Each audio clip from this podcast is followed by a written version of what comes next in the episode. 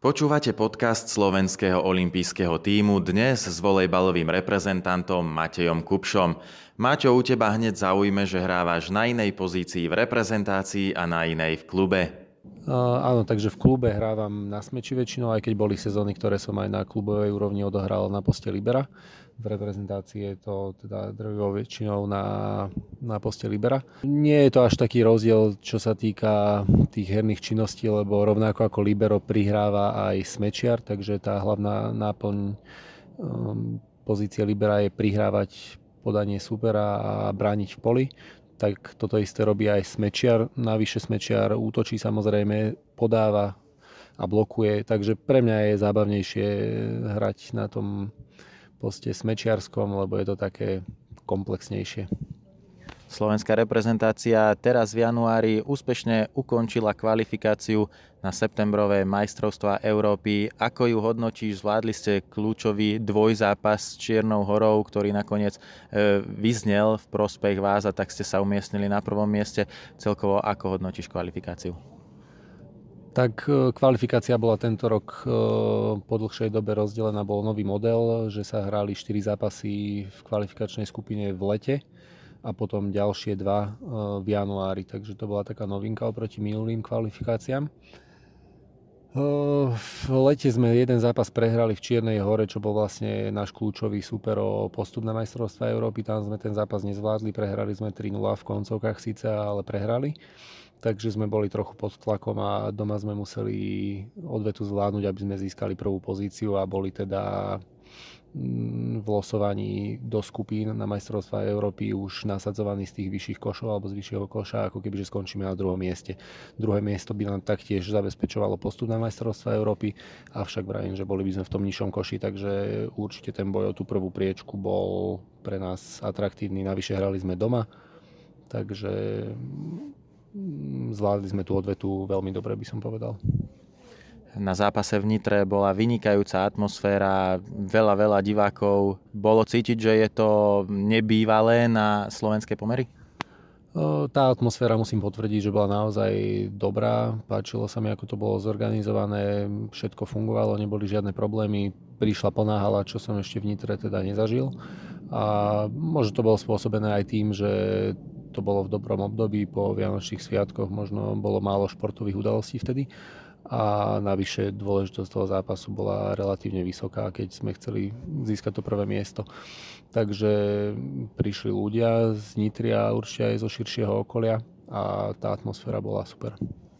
Cieľ ste splnili, skončili ste na prvom mieste súperov na majstrovstvách Európy, už poznáte, takže cieľ postúpiť zo skupiny na majstrovstvách, čo sa za posledné roky nepodarilo, zrejme je na mieste. Určite áno, máme šancu postúpiť zo skupiny. Sú tam týmy, ktoré sú na inej úrovni, ale zo skupiny 6 členej postupujú až 4 týmy, takže bude dôležité uhrať hlavne tie prvé dva zápasy so supermi Rakúšanmi a Španielmi, ktoré budú kľúčové z hľadiska postupu zo skupiny. Keď sa pozrieme na súčasný reprezentačný káder, ako hodnotíš jeho silu, silu tejto generácie reprezentačnej? Tak verím, že tí hráči, ktorí boli pár rokov dozadu ešte takí mladí a zbierali skúsenosti, takže už teraz by sme ich aj mohli zúročiť a sme už viac rokov takto viac menej pokope a pevne verím, že keď sa stretneme všetci, ktorí sme tam boli aj doteraz, tak, e, tak by sme mohli pomýšľať na nejaký lepší výsledok ako po minulé roky.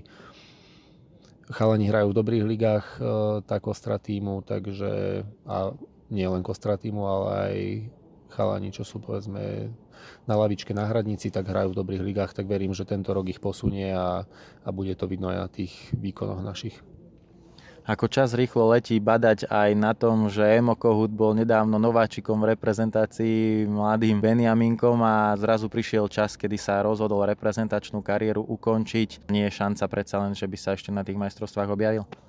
Tak určite moje pilier toho družstva určite z tých blokárov najskúsenejší, či už čo sa týka reprezentačných skúseností alebo na klubovej úrovni hral veľa rokov, v podstate celú kariéru v Taliansku. teraz, teraz je niekoľko sezón v Polsku.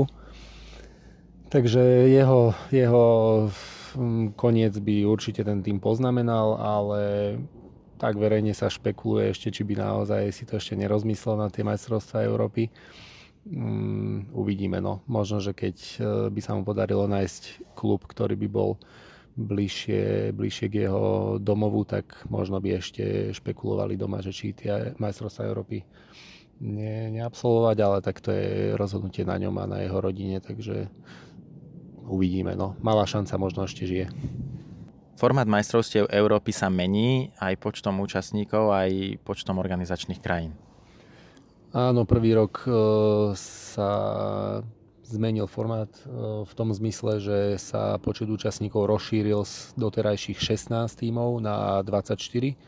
Tým pádom sa otvorili možnosti aj pre tie týmy, ktoré tvoria nejaký stred možno výkonnostný v Európe. E, a počet krajín doposiaľ bývali majstrovstvá Európy vždy v jednej krajine, alebo boli dvaja organizátori. Tento rok sú to až 4 krajiny. Belgicko, to je e, krajina, v ktorej hráme my, našu skupinu Slováci. Potom je tam Francúzsko, Slovinsko a Holandsko.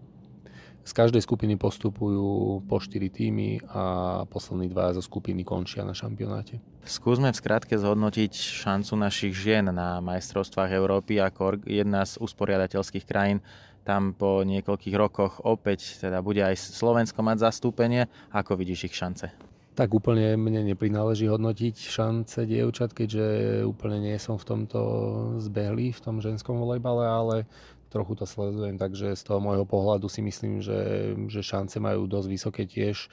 Hodnotili teraz to vylosovanie pozitívne, predstaviteľia federácie aj e, hráčky samotné.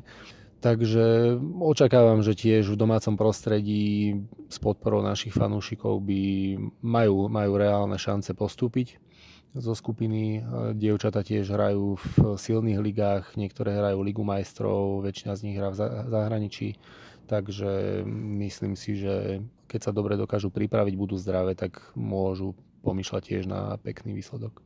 Maťo, záverečná otázka je smerom k mládeži a k deťom.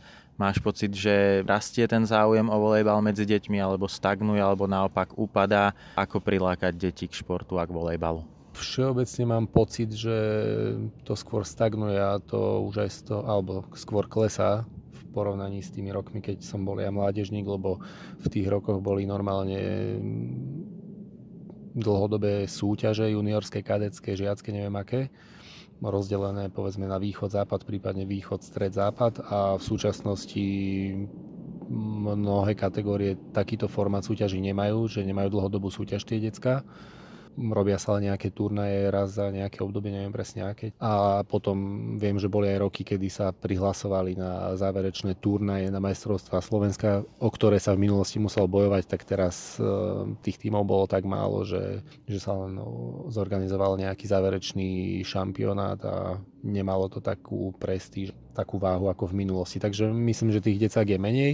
Ten záujem, no myslím, že je to aj o tej volejbalovej komunite, aby sa snažila lákať tie deti na niečo. Musia, musia mať pred sebou vzory idoly, takže musí fungovať aj reprezentácia. Na klubovej úrovni musia byť dobré extraligové týmy, aby mali ku komu tie deti vzhliadať a potom určite takto chodiť po školách tie deti volať na volejbal do telocviční, pracovať s tou mládežou a na to samozrejme musia byť ľudia, ľudia, ktorí sú schopní, ktorí tomu volejbalu rozumejú a niečo z tých decák aj e, vyformujú a pomôžu im proste rásť. Celkom sa mi páči, ako to rozbiehajú teraz v Komárne, tam je veľký dôraz na mládež. Zorganizovali tam momentálne regionálnu ligu pre malé detičky zo základných škôl, to je súťaž, ktorá není pod federáciou, ale náš klub si to zorganizoval a deti sa stretávajú a hrávajú proste proti sebe a súťažia. A to je dôležité podľa mňa, aby súťažili, aby sa vedeli porovnávať navzájom a to ich pritiahne k tomu športu.